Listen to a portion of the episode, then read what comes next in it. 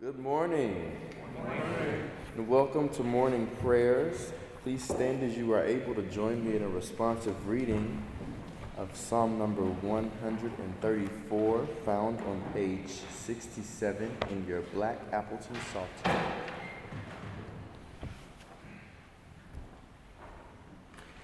Come, bless the Lord, all you servants of the Lord who stand by night in the house of the Lord. May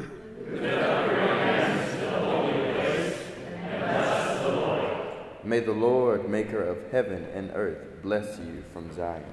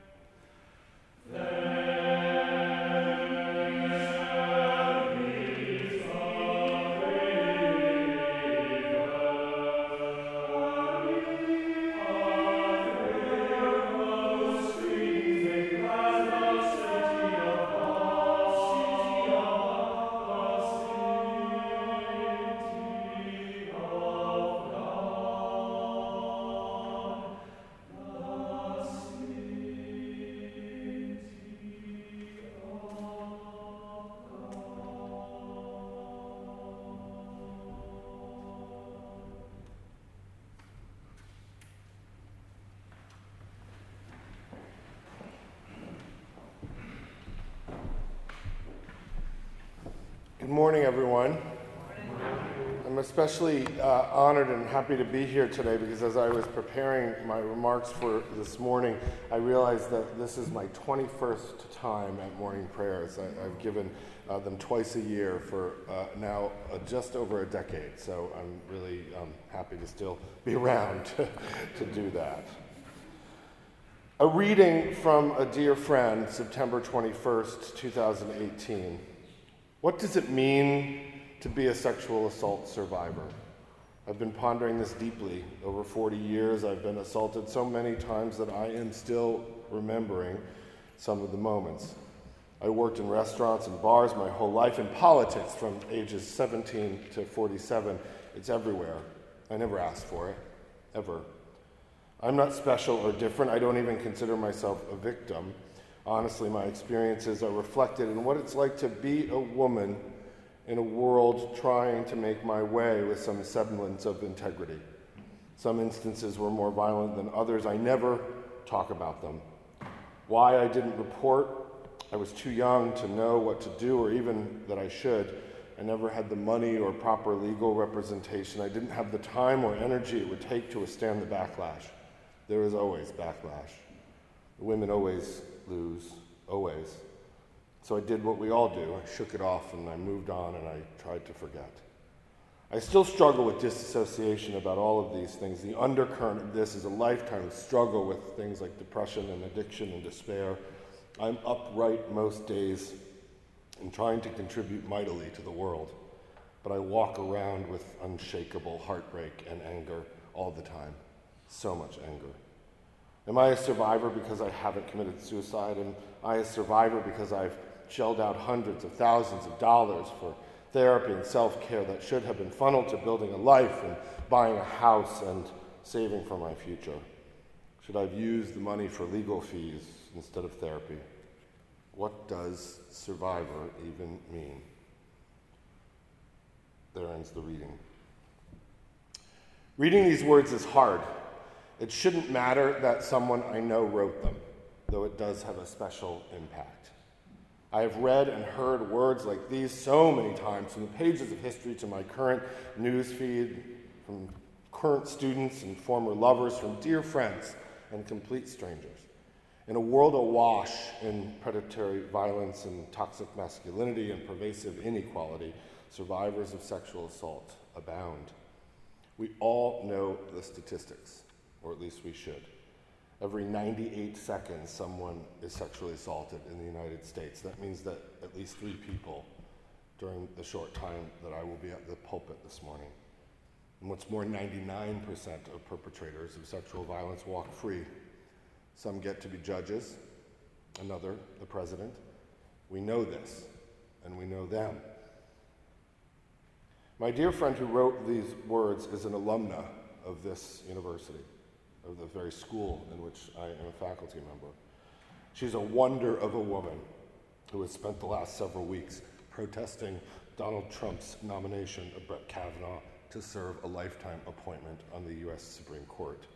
Along with many other people of conscience, most of them women, she's participated in regular acts of civil disobedience, toggling between jail cells and courtrooms, between congressional hearings and legislative offices to try to put an end to this urgent national nightmare.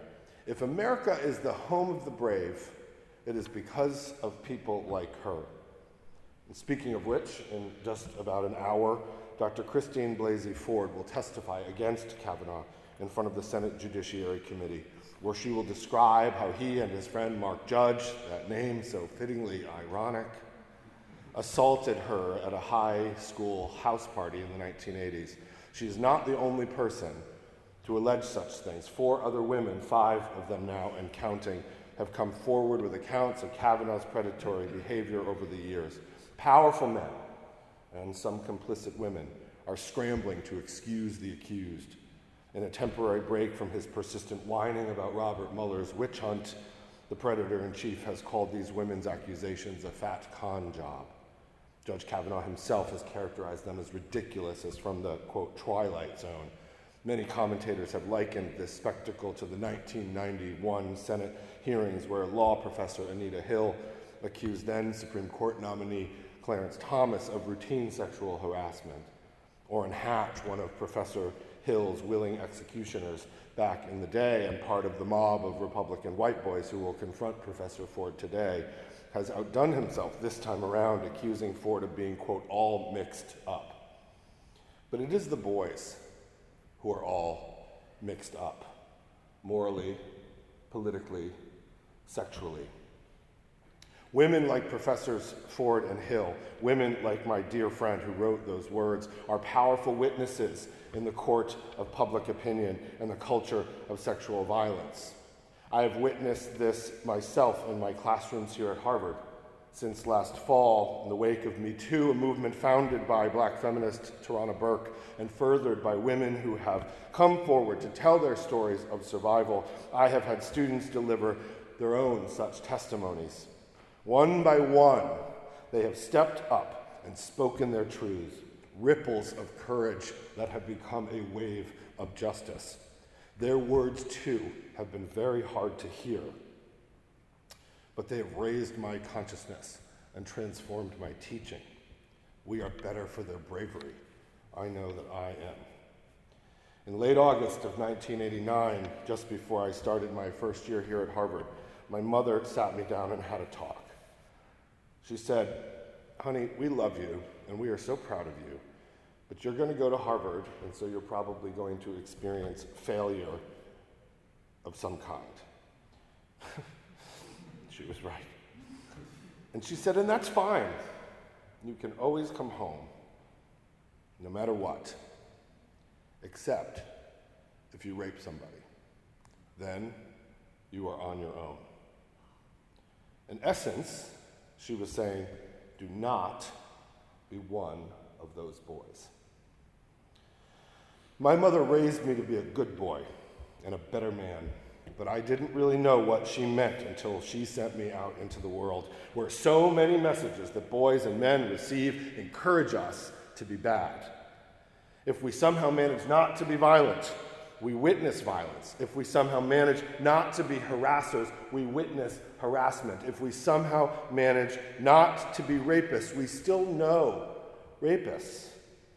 The terrible truth of the matter is that as men, we've all been complicit, every single one of us, even those that are called the good ones.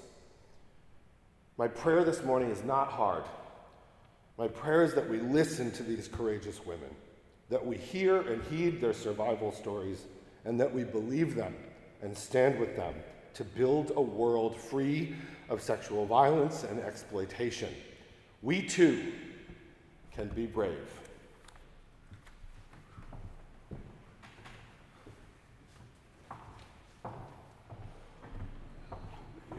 Please join me in the Lord's Prayer. Our Father, who art in heaven, hallowed be thy name.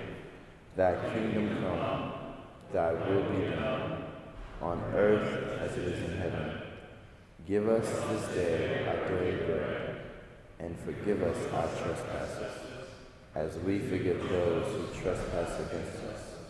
And lead us not into temptation, but deliver us from evil. For thine is the kingdom, the power, and the glory, forever and ever. Amen. And now please stand as you are able to join us in the singing of the hymn, Lead Us, Heavenly Father, Lead Us, hymn number 317 in your crimson hymnal, hymn number 317.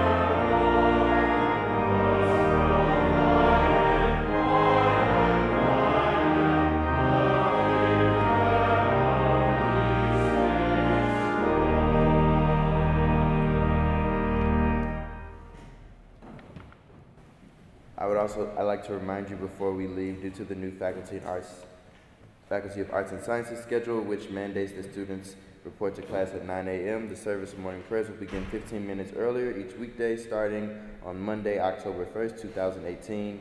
The new service time will be 8:30 to 8:45 Monday through Friday in term. And now may God's peace rest, rule, and abide in each and every one of your lives and mine from this day on Till we meet again, let the gathered people say, Amen. Amen.